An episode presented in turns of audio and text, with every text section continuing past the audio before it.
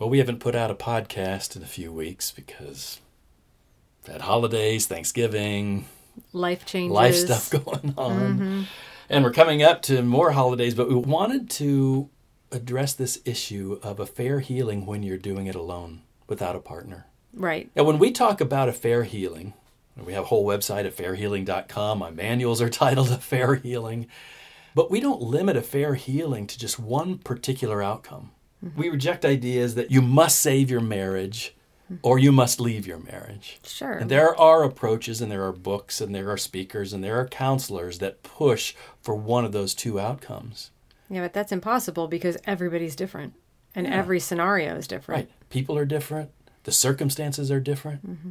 There are times when real healing will be a restoration of a relationship and a marriage.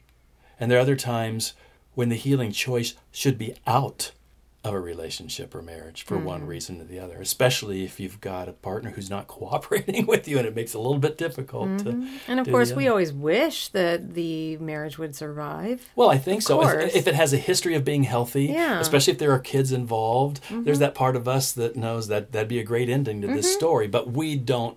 It's not our responsibility to make that happen. Well, we can't. It's impossible for us well, to make that happen. we happen. could try to manipulate things and push things and guilt people into doing it. That would be horrible. That would be horrible because we've experienced those kinds of things in Mm-hmm. our past before. So we want to come alongside people and just help them understand what it means to make the next healthy step.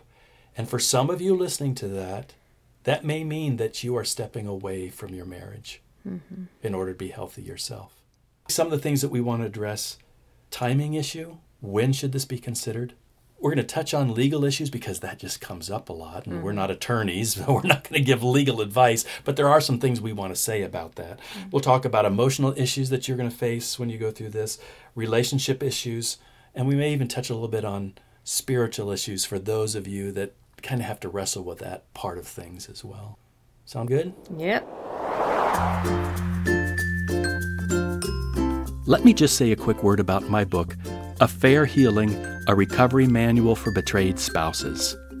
This is more than just a book, it's actually a workbook manual filled with exercises and worksheets to help the injured partner work through their healing, whether their healing is going to be without their partner or in cooperation with a partner that works towards the restoration and healing of their marriage. It provides instructions and help both ways and will give you specific things to work on and to do to help in the process. Included with the manual is also a free download of the Recovery Guide for Couples, or you can purchase that separately. For a limited time, I'm offering a 25% discount on either the print or download version of the Affair Healing Manuals. You can also get it in Kindle form, but I can't offer the discount on those purchases.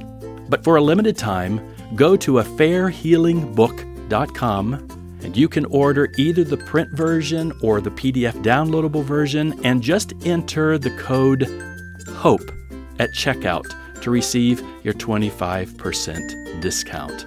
Again, go to affairhealingbook.com and enter the word HOPE when you are purchasing either the print or the PDF download version.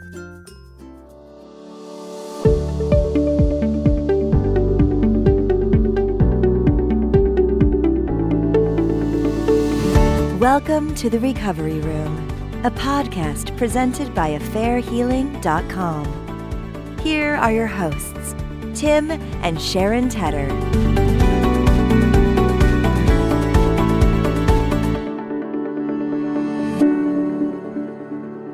After an affair, when should someone start considering whether or not they should heal alone rather than with their partner?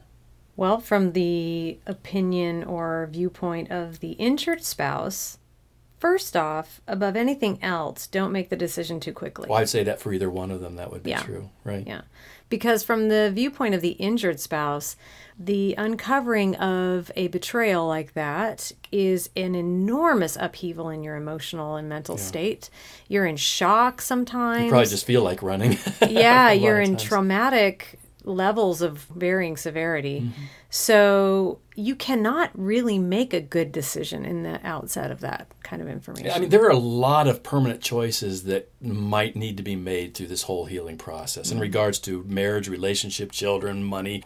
We really encourage people not to make choices that are going to have permanent consequences in those first days or weeks. yeah, I would say at least weeks. Yeah, I mean, you- you're probably talking about months in most situations until those emotions settle down to the place where you're seeing them with a kind of clarity that can move you towards really good choices. Right. Well, and I think that you need counseling in there. Well, we a little biased in that, but Well, but no, because I think that, and and I do believe that you would probably be able to make the decision more quickly if you have good, solid counseling going on to Yeah. work through all of that shock and trauma. Well, I certainly would say getting healthy, balanced input from the mm-hmm. people you trust and that care about you, mm-hmm. know, especially those that can give a little bit more objective perspective on everything that's going on, can be mm. helpful. So, if there's ever a time to go to counseling, mm. this would be a time to consider doing that. And by the way, we have many couples that come in and say we've never been to counseling before, but we feel like we need it now. So Sure, that happens.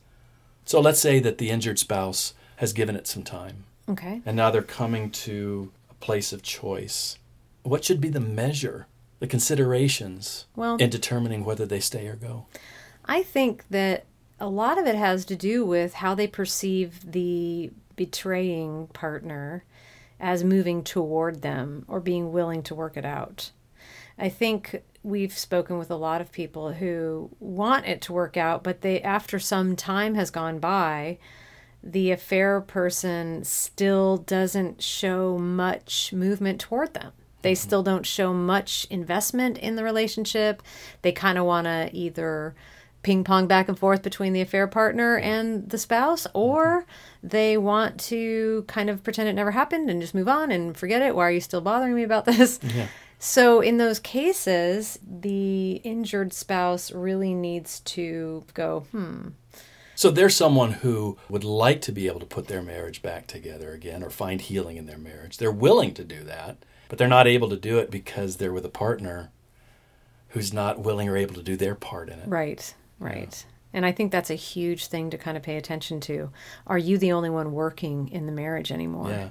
And, and by the way, that's not always obvious right off the bat, No. especially if an affair is uncovered and not confessed from hmm. the beginning. But I think the longer it takes to get there, the mm-hmm. less chance your marriage is going to have to survive. Sure. The harder it's going to be for you to ever trust. So as time goes by, if you're with a spouse who is not able or willing to do their part in making the changes to earn your trust back again and heal your marriage, then that's probably time to say, can't do this alone. Yeah, because you have to be going by what is healthy for you at that point. If you're in a marriage where you're the only one working, you're the only one trying to, you know, work through things in the marriage, that's not a healthy place for you to be. You can't do that alone. Right. I think there's another situation in which the injured spouse may be unable mm-hmm. to find healing in their marriage and so has to move on alone. And that would be in cases where their personal story is one of severe past, maybe abuse mm-hmm. or abandonment. Mm-hmm. And sometimes the experience of an affair is just beyond their ability to move back to trust again because it just triggers those past wounds Sure. that's not anything that has to do with their being too weak. It just means they have an experience that makes them especially vulnerable to that kind of wound. Mm-hmm. And so they may say, I- you know, I, I wish things could be different, but I don't think I can bear this and trust again. Also, I think there's something to be said for patterns again there where if, if the betrayed spouse realizes, wait a minute, this is a pattern in my life. I've had other people cheat on me repeatedly hmm. and I need to really figure out my own stuff here Yeah. and figure out what's driving me to do this kind of thing. Yeah. So there's some deeper issues there that they need to investigate. That kind of touches on another idea that sometimes the experience of an affair or infidelity can bring an awareness to both spouses, both partners, that their vision for a healthy relationship or desired relationship or marriage, maybe for the first time they realized we don't have the same vision for what that looks like. Mm-hmm. Or maybe one of them has changed in ways that you begin to measure and say, we're not even working towards the same goal. And I've said this before, but it's like two people trying to build a house using two different blueprints. It's not going to work. Right. You're constantly going to be frustrated and conflict with one another. So I've had couples come in, and because they've never been clear about what they were working towards, their whole marriage has been one experience of frustration. From the very beginning, it's because they've been always moving in different directions in the relationship. And now maybe they're realizing it for the first time. Sure. Because nothing big enough came out to unveil all that until the Right. affair. Mm-hmm. So those are some of the reasons why an injured spouse might be unable to move forward with a partner. But I, I guess I want to leave room for choice here. Mm-hmm. Maybe sometimes the betrayed spouse is just not willing to Sure. do that. I mean, we've said that we believe that person who has been betrayed, someone broke the promise that was made to them. At that moment, they have a right to leave if they Sure. choose to do that. Sure, absolutely. And I know we're going to touch on spiritual stuff later, but one of the things about that is that even in a Christian circle, you have the out once your spouse has cheated on you. Yeah. Well, and especially if it's a repeated pattern. Oh, especially. no, I at mean- some point you recognize there's a pattern there. You have to say, mm, at this point, I'm just making that choice. If it's a repeated pattern and there's nothing obviously different about this time around, then that would be a context in which sure. we'd probably encourage people to consider Well, whether I know they I should be would, willing just to- because that is my story too from my first marriage. There was a repetition there. It happened many, many times, sprinkled throughout our marriage of only four and a half years. so by that time, I really felt like I need to make a healthy choice for myself. And the healthy choice for myself is to move out of this. Let's consider the uh, timing issue from the perspective of the one who is involved in an affair. I mean, in much the same way, they may need to move forward alone if they are unable or unwilling to do so with their partner, but probably for different reasons. The unwillingness may come from simply their choice I want to spend the future with my affair partner. Right. And you know what? If they're making that choice, they need to declare it and do it. Don't play this game of, well, that's what I want, but I'm going to make you so miserable that maybe you finally leave, or make these superficial efforts and say, hey, see, I tried counseling or whatever, Right. and it just not that work. they would do that intentionally most Well, of the some time. people do. Some people do. Yeah, some I people agree. play that game. But some people are that out of touch with their own issues and their own bad coping mechanisms that they don't even realize that they're doing that. That they would rather lay the blame on the betrayed spouse. Like, oh well, she didn't want to work it out, so you know what I mean. I mean, there are times that I've worked with a couple for a while and just working individually with the one that was involved in an affair. Hmm. After a while, if they remain stuck and hmm. just can't stop wanting to be with the affair partner, mm-hmm. despite the work that I encourage them to do and the time I encourage them to take understanding themselves and what they envision for a healthy future, mm-hmm. if they're still saying to me, I want to be with the affair partner, mm-hmm. whether I agree with it or not. I'm not their spiritual guide. I'm not the one who gets to come in and play God in their life to mm-hmm. make their choices for them. But if they cannot move away from that choice after a period of time, mm. make the choice. Right. Go. Otherwise, to stay in this indecisiveness, we call it the mm-hmm. ping pong effect. There's a mm-hmm. past podcast about that. What that does is just wears everybody down. Everybody. I mean, can you think back? How many times have you seen a good outcome after an extended ping pong? Man. it, it hardly ever happens. It gets it gets worse and worse for burns everybody. everything out, I'm not saying yeah. there can't be a period of that. That's pretty common at the beginning. Right, a that period. starts going on for months and months, Months and months, and, and they just go sometimes back and forth, and it's up to the uh, you know betrayed spouse to kind of keep pushing and making decisions. That's not going to oh have a gosh, good outcome. no. It's so damaging to And so, if someone is saying, "I, I want to be with the affair partner," well, don't stay in your marriage just trying to be the good person. I Right. don't want to be. I don't want to be that one that finally pulls the play. Hey, you've already made your choice. yeah. Yeah. And I think there's another circumstance in which the uh, involved spouse may be unwilling to move forward in their marriage, even if they don't want to stay with the affair partner. Sometimes they may look at the work required Right. and decide, you know what, I don't think my marriage has enough value for me, or I'm not interested in working on change myself. And so, if that's what's required to fix this, I'd rather just move on, cut my losses, and leave. And if that's their feeling If about that's their it, opinion. I will encourage them to go right. as much as possible. We're not saying that that's the choice we like to see people No. make. But again, we can't reach into people's hearts and minds and twist them around and make them change. Right. If they come hungry to understand and want to move and heal, we can be really honest with them Mm-hmm. and help them understand what it means to gain clarity in those areas. But if in the end they're saying, I'm not really interested in change, this is the way I've lived all my life, don't want to do anything different.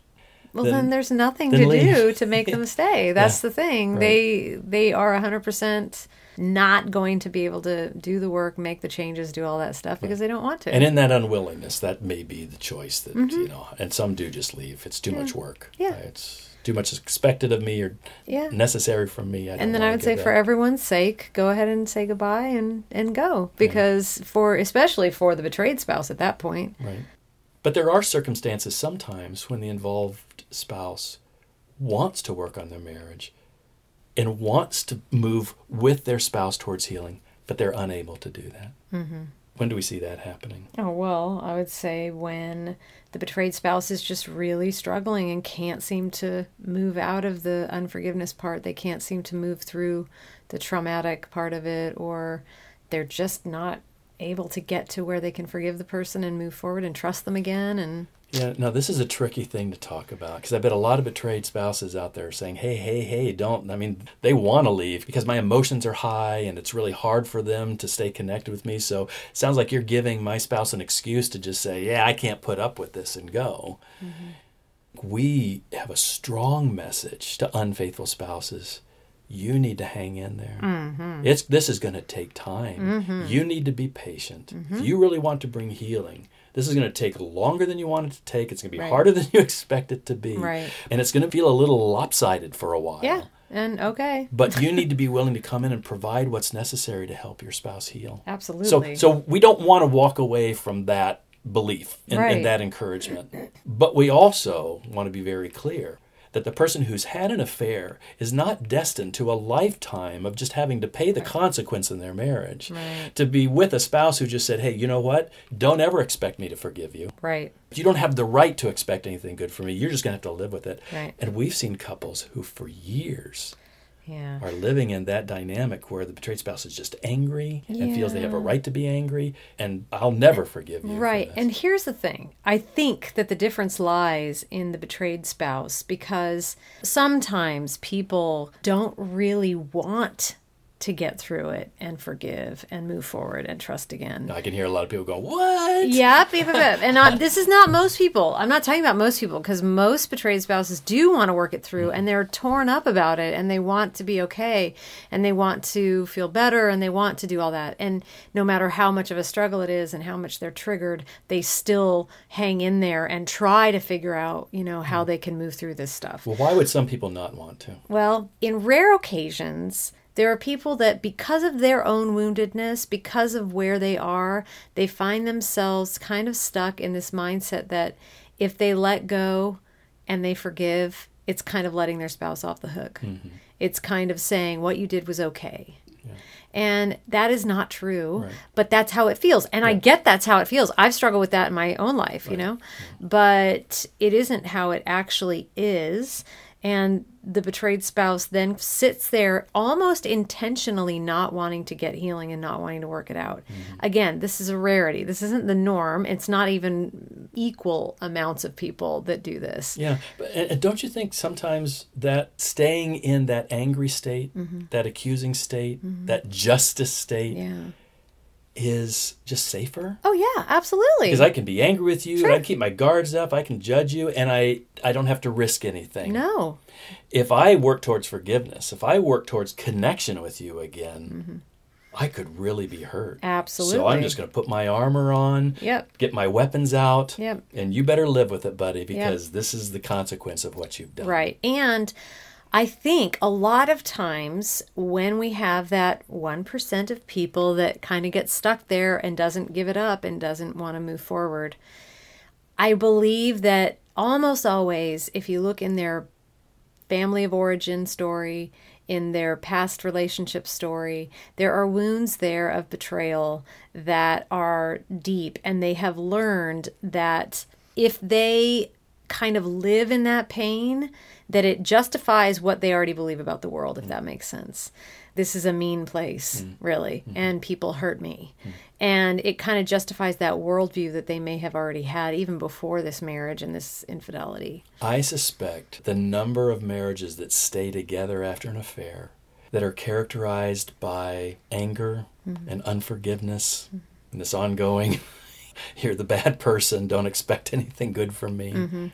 I think it's higher than 1%. Oh, I, I think it's significantly higher than that. really? It'd be great if it wasn't, but how many couples that are that's struggling three and four years after the affair, and that dynamic is set up where the person that was betrayed is still entrenched in anger mm-hmm. and judgment, mm-hmm. and there's no softness, there's no grace, or I mm-hmm. shouldn't say no, but there's little softness, there's little grace, there's little forgiveness, and the person that had the affair is just resigned to the fact as well. I guess this is the way it is. Going to have to live with this the rest of my life.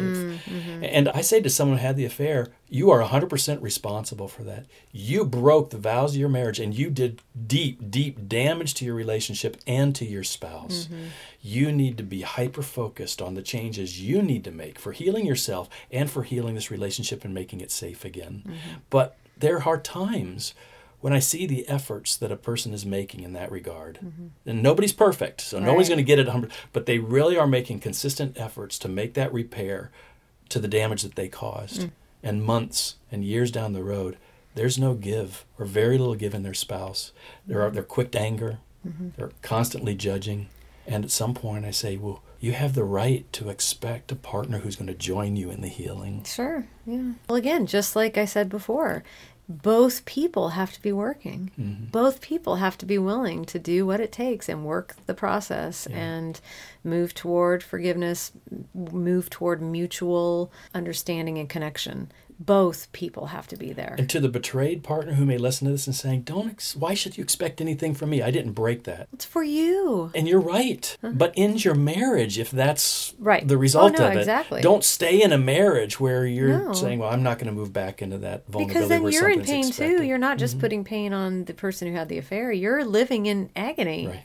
Yeah. That's a terrible place to feel that you are living continually every day. So the timing issue for either the injured spouse or the involved spouse is one in which you know you come to a place where there's either unwillingness or inability to move towards a trusting relationship with your partner again, either because of something you're bringing or not bringing to the table or something that's part of them. Mm-hmm. And and again, it often feels that way right at the beginning. Sure. You can't know until enough time's gone by, things have settled down, and you get a clear perspective of the direction that the people are going and that the relationship may go. Mm-hmm. Let's talk a little bit about legal issues Okay. because we bring it up in sessions with clients sometimes. Oh, well, because sometimes, yeah, it's a real thing of why they are stuck where they are is because of legal issues. So, Mm-hmm. we don't give legal advice to clients, but we often encourage them to go get advice from an attorney Absolutely. in regards to what their future might look like and the things that they need to attend to in order to secure the next steps. Talking to a family law attorney does not mean you're going to file for divorce. It just means you need to understand what the options are. Mm-hmm. And I think usually our encouragement is most often to the betrayed partner because they're the ones oftentimes who are reluctant to do that because they don't want to do anything that might diminish the hope of mm-hmm. of the marriage surviving. But we often say, listen, this doesn't mean that you're going to file for divorce. It doesn't mean you're making a choice in that direction. It just means that you need to understand what your options are. right. And for both partners, you may not know what the other person's doing. And so I think even from a financial perspective, it's probably good just to know, listen, where do things stand? Absolutely. So if there's any thought that divorce is a possibility, Mm-hmm. once that is even a possibility, we usually encourage people to go get a consultation Mm-hmm. with a good family law practitioner, finding the right attorney is important Yes. because if you get one that's just going to turn this into a battle, into a war, and many of them, Mm, Try that's get their as much business. money out of everybody as possible. It's not going to go well. I, I, guess it's how does someone find a good attorney? We've got some that we recommend just Mm-hmm. because we know they have good reputations. I would encourage people to talk to other couples that you may know who have been through divorce, and on the other side of it, they seem to be pretty healthy in the way they cooperate together, especially if they have children and so forth. Right. Talk to them about that process, see if they would recommend anybody. Mm-hmm. I would look for attorneys that practice Collaborative. yeah. Mm-hmm. Collaborative is that collaborative law or collaborative process? I don't I just I'm not sure. collaborative divorce. I'm not Yeah, sure. But it's yeah. Mm-hmm. collaborative. You'll see that on there. Those are the ones that are open to working with couples that are going to do this in cooperation with each other instead of turning it into a bore. Exactly. You're actually coming together in like a meeting room Mm-hmm. and everybody discussing finances and all that on the table openly with each other and try to work out. It's more like a negotiation, you know, where you decide where things are allocated and everybody agrees on it and everybody signs off on it. It's a very friendly, as friendly as it can be. It's amicable, where everybody kind of feels like they are in agreement that what they're walking away with is going to be okay for them. Yes. If you're coming up to that decision, the possibility of having to move on alone, Hmm. get some legal advice to help you understand what that's going to look like. I mean, because I've even had a client that went in and she was really glad she did. She made a, a consultation with an attorney, and the attorney told her that at that point, due to various reasons, it would have been financially very detrimental to her because of just what was going on with their financial status. And the attorney told her to wait at least six months before mm-hmm. actually doing any of processes toward that. And, you know, so she needed to know that Yeah. rather than just kind of going, well, I guess I'll file mm-hmm. and then having it really backfire for her Right. to where she wouldn't have what she needed. Mm-hmm. So I think it's very important to get that discussed with somebody and again to kind of you know feel out the situation about the attorney and make sure that there's somebody that has recommendations that they are really in it for the right reasons and invested in your good and your marriage is good and your children's good and all that so Right. Let's talk about emotional issues. wow There's a lot. Yeah, I was gonna say, Let- there's let's- a lot. Let's narrow it down. Let, us let's narrow it down to a couple of the biggies. okay so grief Grief, the grief, the pain that Mm-hmm. people experience if they're thinking about moving on alone. yeah Let me tell you two ways you can reach out to us. The first is by leaving your message, either a comment or question, on our 24 hour podcast hotline at 407 536 7398. Your call will go directly to voicemail. We sometimes edit messages, include them in these podcasts, but if you prefer that we don't, just tell us. You can call anytime. That number is 407 536 7398. A more personal way of connecting with us is by scheduling a phone coaching session with either me, Sharon, or Jennifer. We offer both 25 and 50 minute sessions, and you can schedule sessions through our website. For all the information you need, go to affairhealing.com slash coaching. Thank you for listening.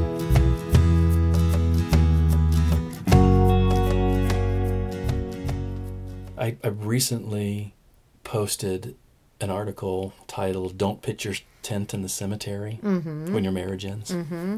I guess that summarizes some of the steps that I encourage people to go through. But the idea of it is just like when someone dies, you need to go and spend time of grieving. And some people will even visit a gravesite or have a special place where they go and do that, but they don't live there. Right. You don't go to the cemetery, take your tent, pitch it there, and say, "Well, now I just This is my where life live." now. Yeah. No, I mean, you're losing something Mm-hmm. and it's painful and you grieve it. And there are times that you should give to your grieving. And maybe at the beginning, the grieving almost consumes you. It's hard to control it. Mm-hmm. But as time goes on, you learn to take time for it. But you walk out of the cemetery and you engage in life until it's necessary to come give attention to that again. Mm-hmm. Right, And in the same way with your marriage, you are going to have to grieve. And at the beginning, it's going to be very painful. Mm-hmm. But just make sure you're intentionally stepping out of that and re-engaging with life and and doing that more and more as time goes on don't get caught in the pain and the Mm-hmm. Right. grief And that's with any grief. The difference that I have had a lot of clients tell me, though, which I agree 100%, when you are grieving an actual death Yes. of a loved one, Right. the I- person is gone. Yeah. When you are grieving a divorce, uh, the end of a marriage, that person's out there doing stuff. And it's possible that person's out there with their affair partner. Yeah. yeah. So you have to be faced with it. Yeah. Plus, plus, oftentimes in death, someone was taken from you. In this kind Mm-hmm. The- of grieving, yeah, someone chose to. Mm-hmm. leave you. That's a whole different kind of pain. But or you chose to leave them Yes. because of what they did. You know what I mean? yeah, it's it's Mm-hmm. unique, but it's still that that kind of grieving a loss of something that's not going to be what you always thought it would be. Right. You thought your story was going to go a certain way. You knew what the next chapters, Yeah. at least roughly, were going to look like, and how the how things might end. You could always imagine that, and now you're looking at blank pages. Of, well, I don't even know. Yeah, what and this looks you go like through anymore. the same kinds of cycles. You know, you go through the depression, you go through anger, you go through that feeling of injustice about everything, you know, and that's all okay. I think the main thing that I try to encourage clients is to not make those emotions the enemy, even when they aren't pleasant emotions, to thank the emotion for the purpose that it serves for that moment and then let it go. It's like I will actually do this in my own life, you know, when I'm feeling angry or upset about something, I will catch myself at times and just say, Thank you, anger. You're telling me that I have to keep working through some of the stuff underneath. You're giving me an alarm bell, and I appreciate that. Thank you for serving your purpose. Now I'm letting you go. And, I and kind pain of- is one of those big Absolutely. underneath emotions. Absolutely. Pain, loss, um, Fear. you know, Fear fear, definitely. Oh. For a lot of people, being so afraid of being alone, this might be the first time they've ever been with no relationship. Right. Uh, and so it's a very scary thing of I have no idea what my life is going to look like now. But to acknowledge that and to not kind of vilify it and to say, thank you, fear, because you're showing me that I need to pay attention to myself and my life and what I want for myself. I need to kind of name things and kind of move forward in a healthy way with that. To constantly, I think, with fear especially, is kind of reframe the thoughts that you're afraid of. Am I afraid of something that is real? Or I'm afraid of things that I'm imagining might happen? So things like that, and you know, just getting in touch with your feelings and and how they are being utilized for your good in the end can be very very important during that whole process. And to recognize that they go up and down and up and down. It's all a cycle. It's not like oh i went through anger already. Now it won't come up again. No it will happen in cycles and you can't really predict when or where but it's all part of the natural process and i think as long as we stay engaged with it and stay cognizant that we can move through it in a healthy way The tagline on our homepage, affairhealing.com, says, Infidelity is a wound, not a death blow. Mm-hmm. A lot of times the fear comes from that perspective of my life is ruined. Everything I hoped for is done. And the alternatives are just darkness. And Yeah. the hope is feels gone. It may feel that way. That's honestly not the truth. right The chapters that are yet to be written are not the ones you thought would be there, mm-hmm. but there are still chapters yep yet to be written, Mm-hmm. and you can write them. And I know that sounds really poetic and, you Mm-hmm. know, kind of fuzzy, whatever, but it's true. Mm-hmm. And you and I have both watched clients who are in deep fear and oh, yeah. Mm-hmm. almost hopelessness. Very hard to see the possibility of anything that would feel good in the life ahead for them, and yet are able to find their way there. That's the truth of it. yeah absolutely I think shame is another emotion when you're talking about moving on alone. Right, absolutely. Mostly probably for the person who had the affair, wouldn't you say? I think mostly, but sometimes too for the injured spouse, Mm-hmm. that feeling of what's wrong with me? Sure. Why wasn't I enough? Oh, it Can be a. Mm-hmm. hard thing to shake. That kind of shame can be difficult. Many times as you move forward, if you can put that fear and that, that message in its proper place and learn how to heal and move forward confidently, there's some surprising things that can happen in your life Mm-hmm. that are co- in contrast to that message of shame. Sure. Yeah, and I guess too, I was just thinking about it. It may be because I've heard this happen too is that the person who has the affair kind of blames it on the betrayed Yeah, spouse. sure. Well, if you had been a better spouse, I wouldn't have done this kind of thing. And that can cause a lot of shame, even when it's that's such Yeah. I want to say that's BS. Yeah, so so you need to get some truer messages in your life Yes. and really li- pay attention to them and listen and give voice to them Right. because that's the truth. Yeah. The person that betrayed you, if they're saying those things to you, Right. that's not the truth. No, I always say they are not an adequate source of information No, for you. No, no, no. They are not reliable. But let me speak to the shame of the person who had an affair too, because I know what that's like. I've lived that. And moving on, apart from a marriage that you know you're responsible for breaking apart, you carry great responsibility in that. The injury that was caused and the consequence that it all led to.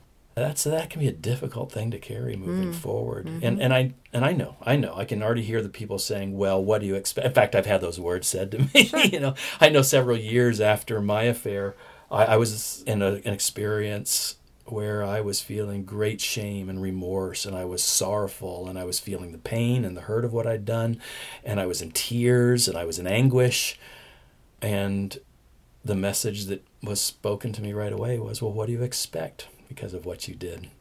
Well, I guess there's truth in that, Hmm. Yeah. but that sure didn't help. Well, there it. are consequences, Yes, but there are.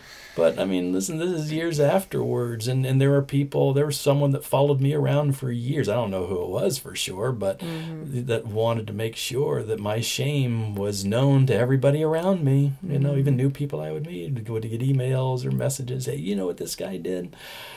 And that can be a difficult thing. Now, now that doesn't happen to most people, Mm-hmm. but I think the shame for many is just the internal message that Mm-hmm. they have. And I, I want to say, if you're going to move forward alone and you had an affair, and you are going to wrestle with the knowledge that um, I caused consequence, first of all, accept that that's true. Mm-hmm, You you shouldn't deny that that's push that Right. away and say, oh, I don't need to think about that. No, anymore." you have to There, there is accept there that. is guilt there. There is Yep. responsibility there. There is regret there. There's Yes. nothing wrong with that. I will Right. carry the regret of my choices for the rest of my life. Right. But that's different from shame. Right. That's different from that message that that will say to you, because of what I did, I have lost my right to a sense of worthiness. Right. I've lost my expectation for real goodness to happen in my life. Right. I should just expect justice and consequence. right. That's not the truth. No. You, you can, through your own failure, learn some very significant things that move you forward in a healthy way. Right. And on the other side of it,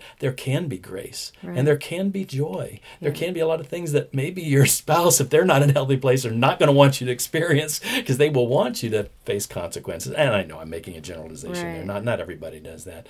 But it can feel that way sometimes, Right. the person that had the affair. Yeah.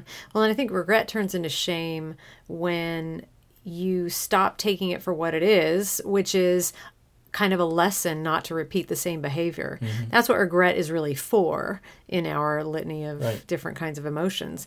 When it turns into rather than that, rather than a oh wow, I won't do that again, it turns into a you will always carry this. Constant condemnation. Yeah, it is now permanently embedded in you. The scarlet A. Yeah, and it defines who you are as a person now, forever and ever. Yeah.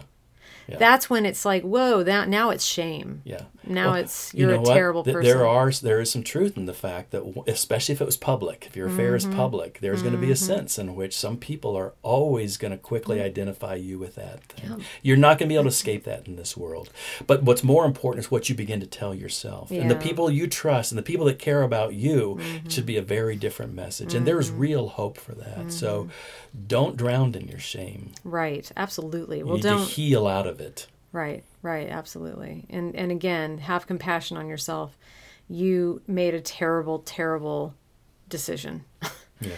and you may have made multiple terrible decisions, but when you have that wake up call and you go through that point like you were talking about Tim where you are broken and just devastated at what you've done, when it really hits you, the impact of your decision and, and decisions and mm-hmm. how they have affected everybody when you get to that spot, how you move through that is the definitive kind of quality of it in starting to say, yep, I did that. That is a terrible thing. And now I have to work toward forgiving myself so that I can move forward, helping other people possibly, and letting that part of your story actually be a powerful life lesson and a powerful hope for other people too. You know, I always look at devastating things as being for others. I always look at that in my own life. I mm-hmm. say, okay, yep, this thing happened to me. It's now part of my story and it's part of why I'm a counselor. Mm-hmm. yeah, me too. Yeah. Let's talk about relationship issues. And especially if you are parents, sure. you will never stop being parents. For the rest of your life, you're going to be parents of those children. And that relationship can be either one that is a partnership, which would be great not only for you, but for your children, mm. or it can be one in which you become enemies, or it can be one in which you become strangers and just kind of each touch your mm. kids in your own way, which gets really awkward when weddings and special events, graduations, all those things come up. Grandchildren, you know, strangers coming together. It's it's it can be a little bit weird. Yeah. But doing it in a way where there is some sort of cooperation, especially if you have young children, you have to be partners together for the sake of the children. I know, gosh, you've got to keep them in your mind. Like that, I think, is a huge problem because your own pain gets in the way, your own heightened emotional state that can be chronic sometimes, can go on for years. It just blinds you to what your kids are going through. Yeah, I've put together a guide for parents who are looking to separate or divorce and things they should consider in how they relate to their children, what they tell their children. Mm-hmm. And I'll post that in the notes of this podcast. If you go to affairhealing.com slash podcast 214, you'll see that as a free download. It will give you some further help in regards to what things should be said or done in regards to your children. Think about what your children need. Hmm. Not what you want or need right now, but think about what your children need. If the separation or divorce is the decision that's been made, there are still things your kids need from both of you moving forward. Mm-hmm. Your children need you to protect one another's roles. Hmm. If they start coming between the two of you, and listen, you know it's not uncommon for one parent to want to turn their kids towards their opinion. And I want you to see my side of things. I want you to agree with my point of view. And they criticize the other parent, or it becomes very lopsided. And the kids get that from both sides, and that causes stress. Those are the people we see later on for mm, counseling. Sure. Oh, lived through that. absolutely. I've done EMDR with people about their parents' divorce when they were little and how it affected them in huge ways their whole life. Yeah. Don't you think, in your opinion, that in an affair situation, it's even worse? Because I know in normal divorces, parents kind of do that. Mm-hmm. They kind of want to be seen as the better parent, they want to be the favorite. But I mean, don't you think in this kind of situation, it's even worse? Well, there can certainly be the temptation for the betrayed spouse to say, "You're the bad person." Sure. That we're doing this because, and there's a truth to that. Yeah. That you're in this place of crisis because an affair happened. Mm-hmm. But when that becomes the focus and the blame starts happening and that parent wants the children to understand this isn't my fault Right. this is their fault Right. i can guarantee the other person's probably going to want to defend themselves so whoa whoa whoa this Yep. didn't happen outside of a context Right. do you know our marriage wasn't yeah. that blah if blah you blah only knew And- what they were like. and, and what are the kids supposed to think about that? No, they get oh, caught in the middle of this Poor this, things, this yeah. fight. They don't want that to happen. They don't want to have to decide who's telling the truth and who's not. Whose side do I take? Who's don't? no. Take both of your sides. And you know what? You need to suck it up.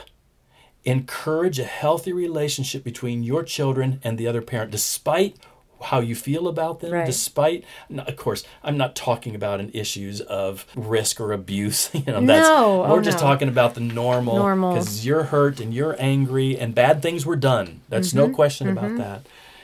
The health of your children is going to be affected by the choices you make. And you know what's really interesting? I have had a client who really stuck up for their spouse during their whole separation process. Mm-hmm. This person was so kind about the person having the affair. Essentially, their spouse was ping ponging for Okay. a long time. They were separated. And the kids know it because they're a little older. They knew kind of what was going on. Mm-hmm. But during this whole separation, this person, the betrayed spouse, was so kind and gave so much grace to the affair person. Only said, you know, very kind things. Didn't like blow smoke, but but only said very kind, supportive things about the person having the affair to the kids. It's a little bit counterintuitive, I guess, but the children ended up seeing the betrayed spouse who was saying all the kind things and refused to say nasty things about the person having the affair. They saw them in just glowing terms. Yeah. Do you know what I Well, mean? kids aren't stupid. No, well, of You course know? not. And even young ones, you know, they may not be able to articulate those conclusions Mm-hmm. or have the deep insight or perspective to really be able to define it, the differences between one or the other, but they grow up understanding that. sure. They intuit it, they feel it. Sure. And I think it's really hard when one parent's trying to do that and the other is not Right, right. because you start to think, what are my kids going to think? Because I know when they go and spend time with that other parent, I think they're hearing a version of things, they're hearing more criticism, Mm-hmm. and I want to defend myself. Don't.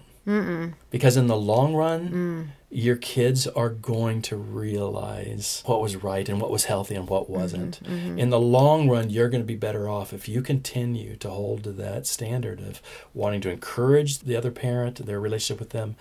Say the things that are positive. Don't mm-hmm. criticize them. Don't mm-hmm. don't enter that game. It just Right. makes it worse. Yeah.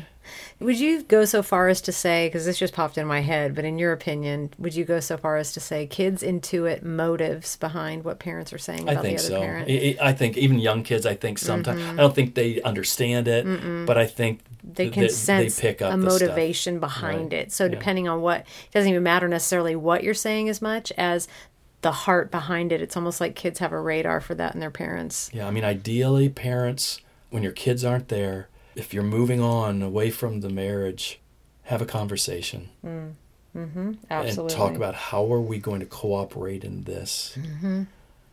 There's any place where are you going to set down the weapons Mm-hmm. and be a little bit more gracious or vulnerable, it's in the context of things that you're going to do for your kids' sake and ways Mm-hmm. you will cooperate together for your kids' sake. Don't be that family at graduations or at weddings. Your problem becomes their problem. Right, and now all their energy has to go into how do we keep them apart? How do we keep anything bad from happening? How sad is That that? is so it does sad. not have to happen. Right. Mm-hmm, Let your problems be your problems, not your children's problems.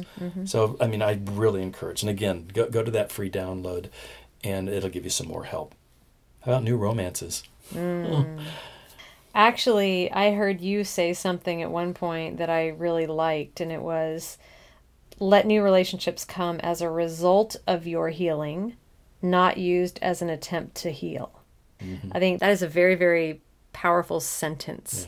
It is a very huge nuance because a lot of times people go right into the rebound quote unquote relationship because feeling like things are ending becomes uncomfortable. They want a new relationship right away. Yep. that's real common. I mean real common. I would say 90% of people want that myself included. I know mm-hmm. in past in the past when relationships ended i was immediately kind of going scanning for a new one.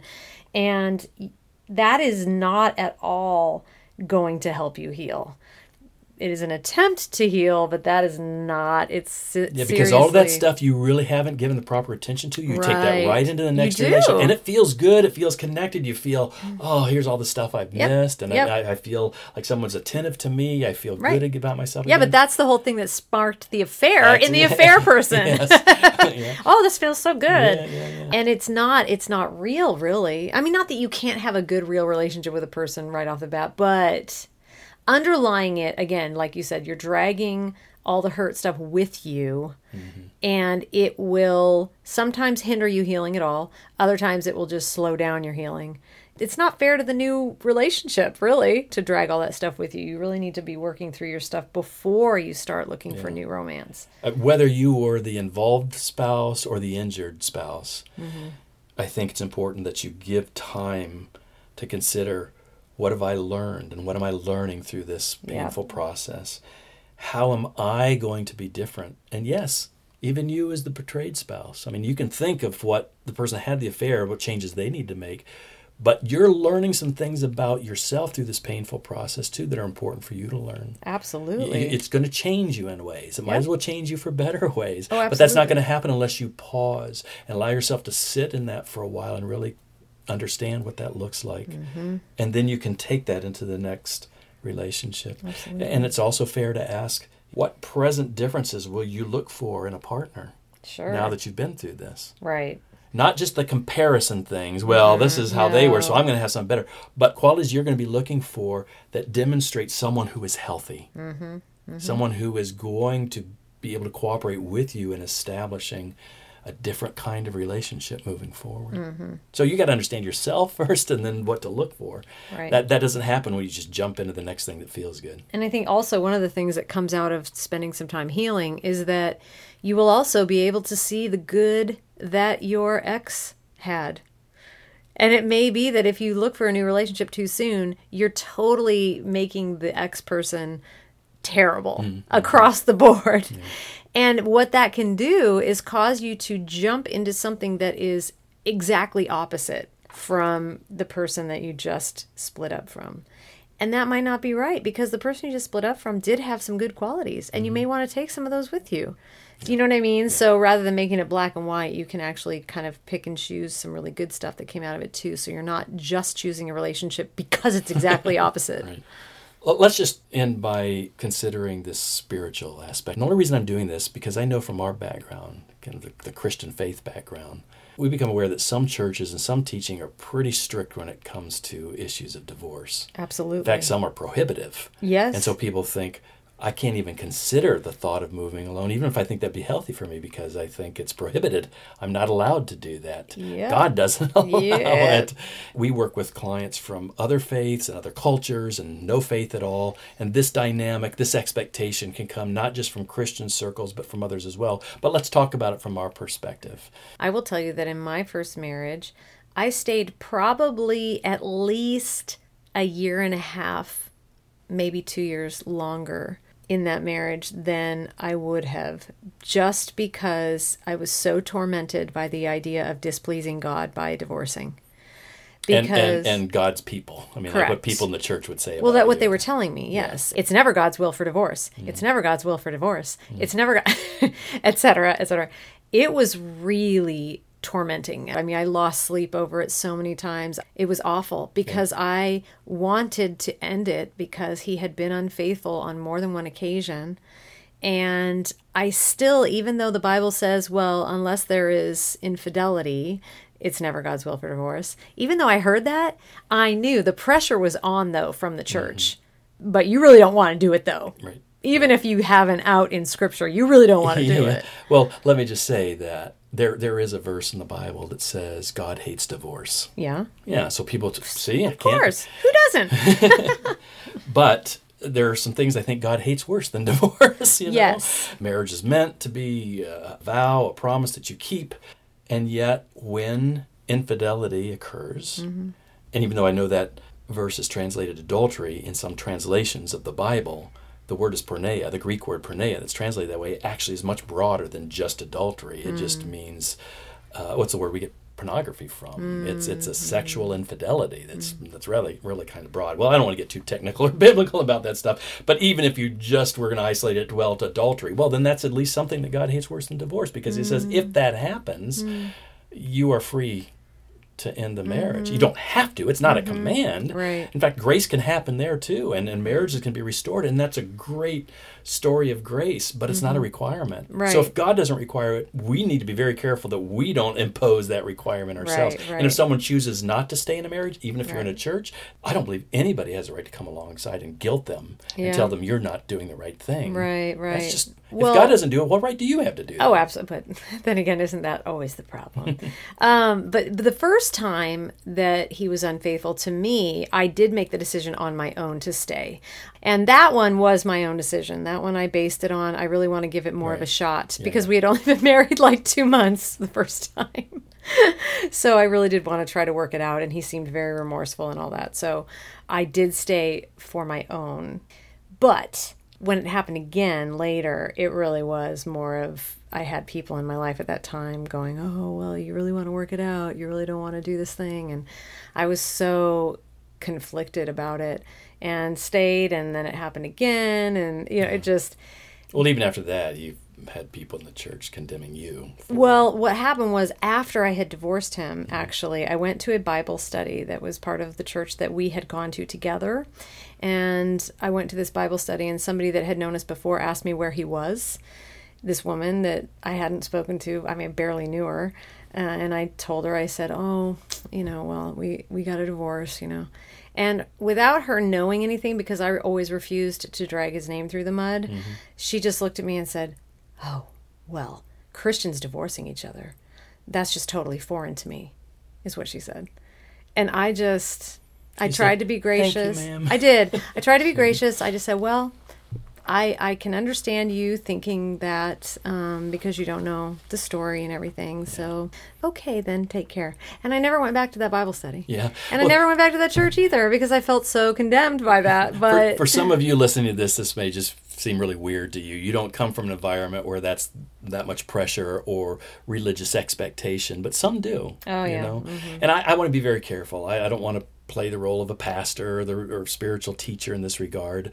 You know, there there are a number of different perspectives on what the Bible says about divorce. I would mm-hmm. say to you, if you're curious, go to a, it's called a concordance. Some Bibles have them in the back of them, but you can find these places. It's like a, a dictionary of where all these different words appear in the Bible, and just look at the different passages that talk about divorce or adultery.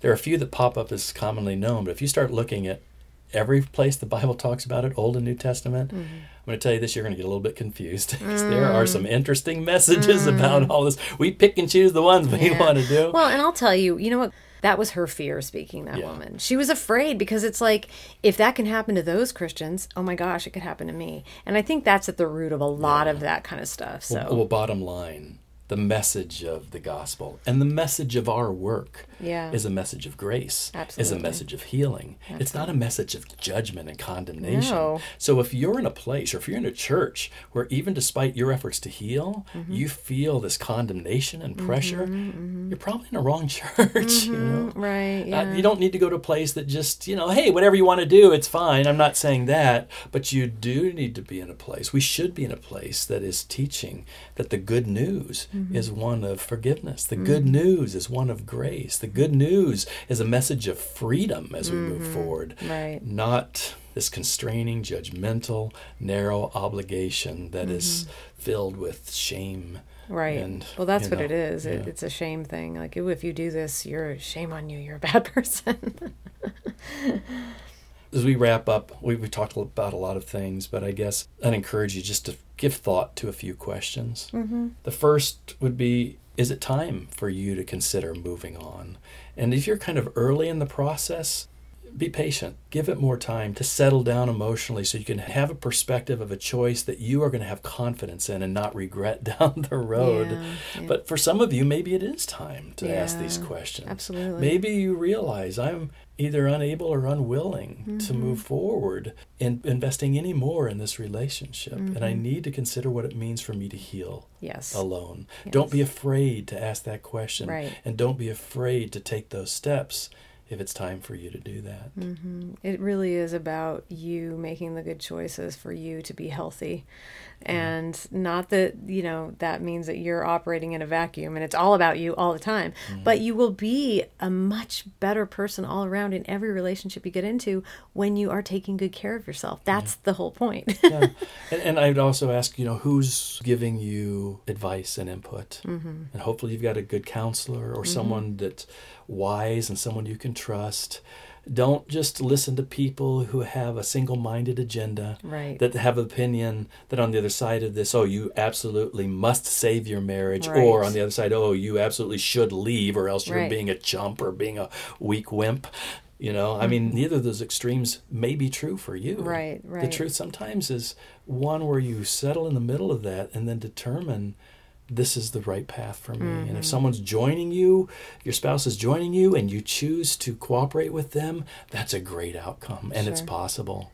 If you are unwilling or unable, maybe because they're not cooperating with you or joining you in that effort, then maybe healing for you is taking the next step alone, mm-hmm. you know, apart from them. But get the input of people that you trust, that care about your well being, and, and really rest on them as you move through this process. Well, one more thing. We would like to follow up this discussion because it is an important one, answering maybe some of the specific questions you have. Go to the podcast page on our website for this podcast, and at least for a while after we post this, we're going to have a form there where you can submit your question about moving on alone. And in the next week or so, we'll look at those questions and we'll take some of those and maybe do a follow up to this one, a question and answer, if there are enough. If, if we've covered it all, we won't have to do it. But uh, go to affairhealing.com slash podcast 214, and you'll see the form to submit there. Thank you for listening. Thanks so much. The Recovery Room podcast is a resource provided by affairhealing.com. For more information about the podcast and resources for affair recovery, including archives of past programs and the schedule for upcoming ones, please go to affairhealing.com slash podcast. I'm your host, Tim Tedder. See you next time.